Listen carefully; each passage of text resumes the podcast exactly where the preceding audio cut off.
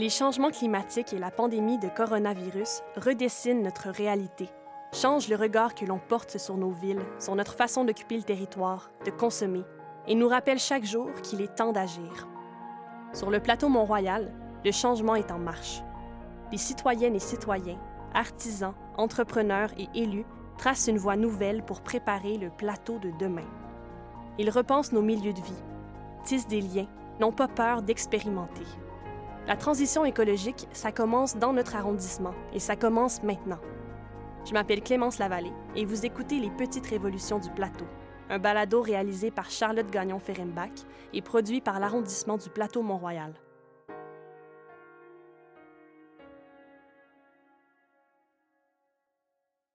Le 15 juillet 2015, c'est un peu par hasard que j'ai emménagé dans le plateau Mont-Royal, dans un 6,5 au coin Papineau-Sherbrooke, en face du parc La Fontaine.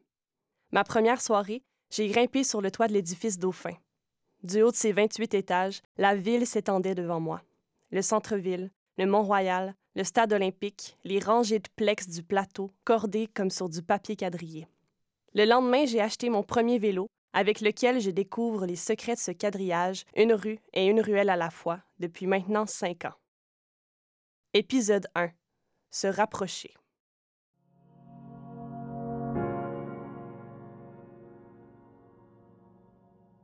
Le plateau Mont-Royal est l'arrondissement le plus dense des 19 arrondissements montréalais, incluant celui de Ville-Marie, notre centre-ville. Pourtant, le plateau a parfois plus des airs de village que de grande ville. J'ai rencontré Michael Saint-Pierre, chargé de projet et développement au Centre d'écologie urbaine de Montréal.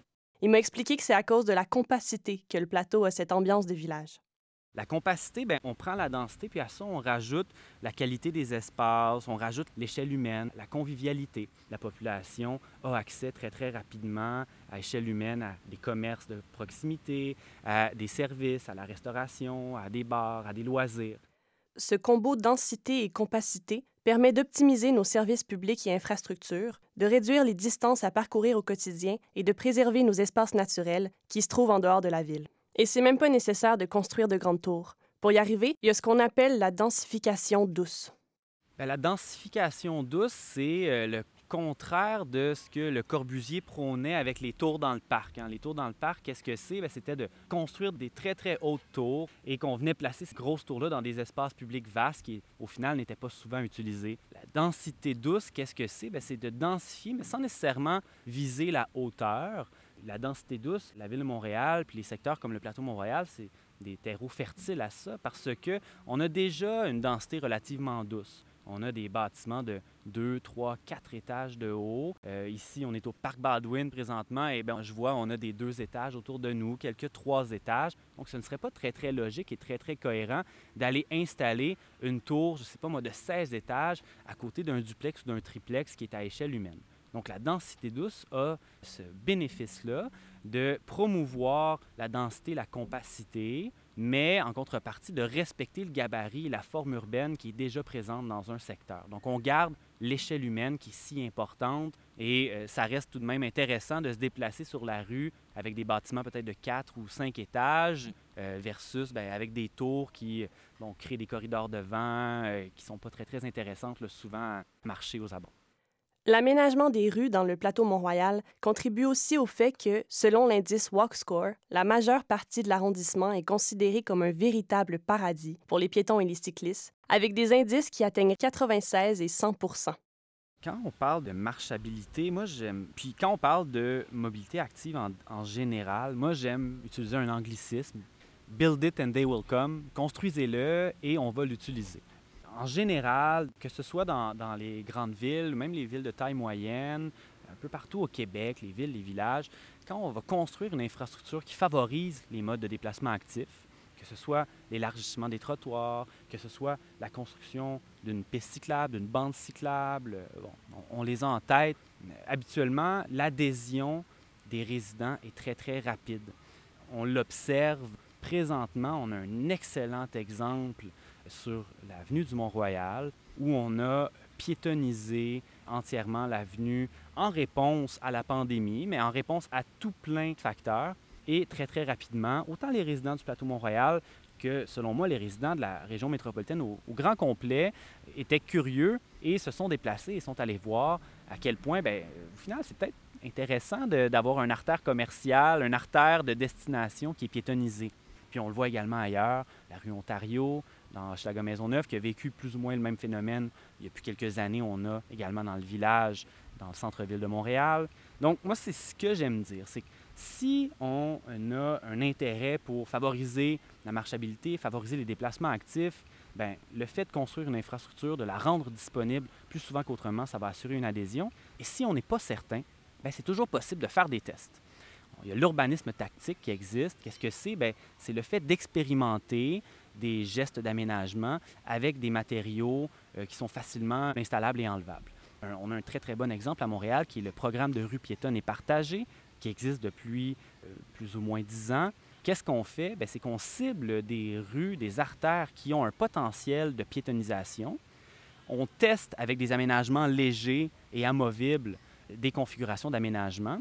On va chercher des données, des données satisfaction, des données d'utilisation, et ensuite on prend une décision. Est-ce qu'on va de l'avant? Est-ce qu'on pérennise en coulant du béton, en élargissant les trottoirs, ou est-ce qu'on le retire?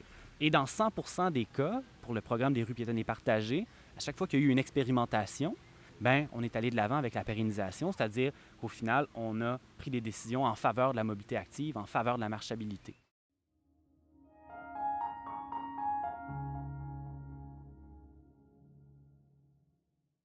Je voulais savoir pourquoi on a décidé de repenser le partage de l'espace sur nos rues commerciales.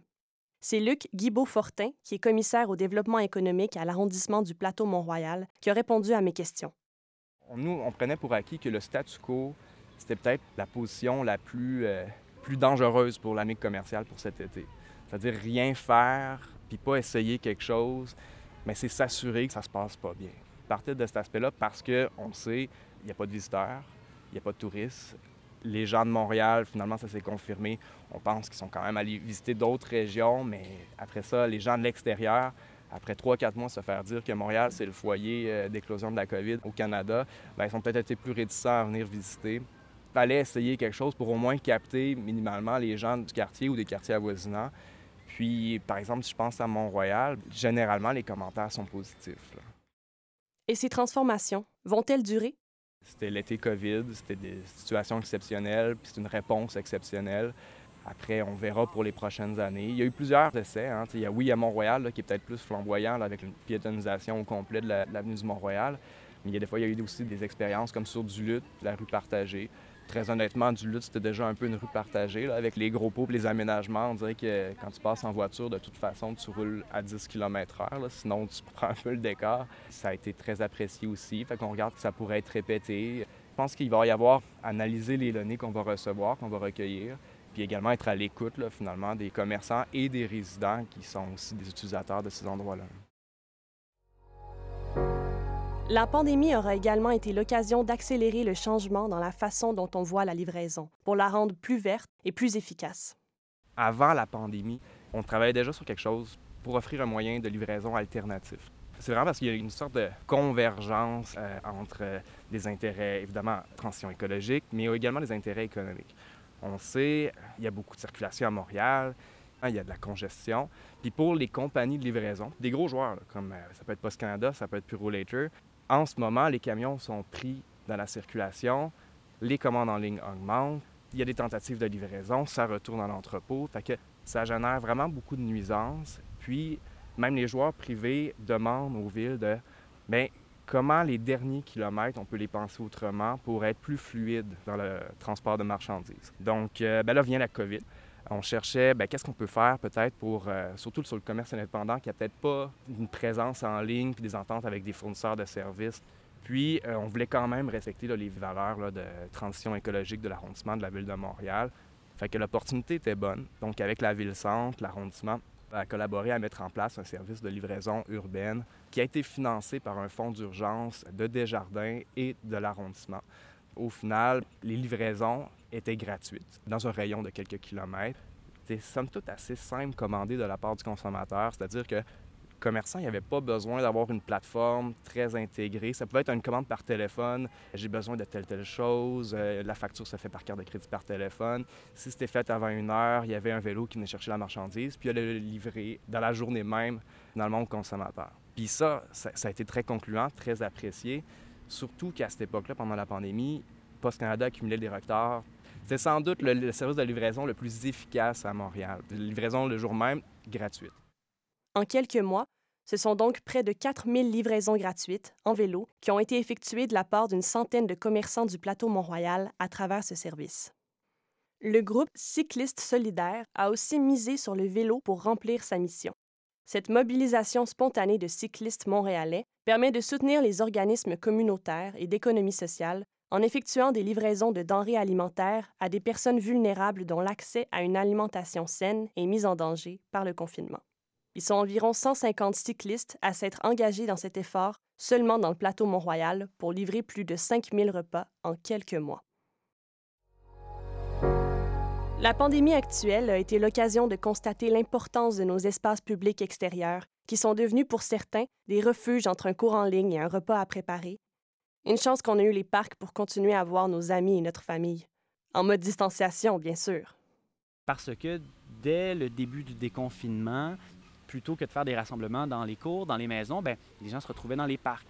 Et des parcs qui étaient modérément utilisés, tout à coup devenaient des parcs aussi populaires que le parc Laurier ou le parc La Fontaine. Si on se souvient, en mai, en juin, on avait des parcs qui étaient bondés et euh, ça animait grandement l'espace public. C'est quelque chose qui était relativement inédit pour les gens de notre génération qui vivent à Montréal puis qui n'ont pas vécu les familles de 4, 5, 6, 10 personnes. Donc, c'est sûr et certain que les parcs, les espaces publics, il faut investir. Il y a un sous-investissement dans nos parcs, dans nos espaces publics. Et bien, pour assurer des espaces de qualité, ça reste tout de même euh, des actions qui sont importantes.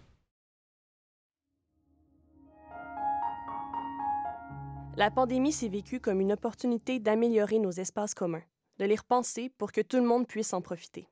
Les gens de l'arrondissement n'ont pas chômé. Ils se sont transformés en architectes de milieux de vie où tout doit être possible. Vivre, travailler, se divertir, s'éduquer, et ça, même avec la contrainte de la distanciation sociale.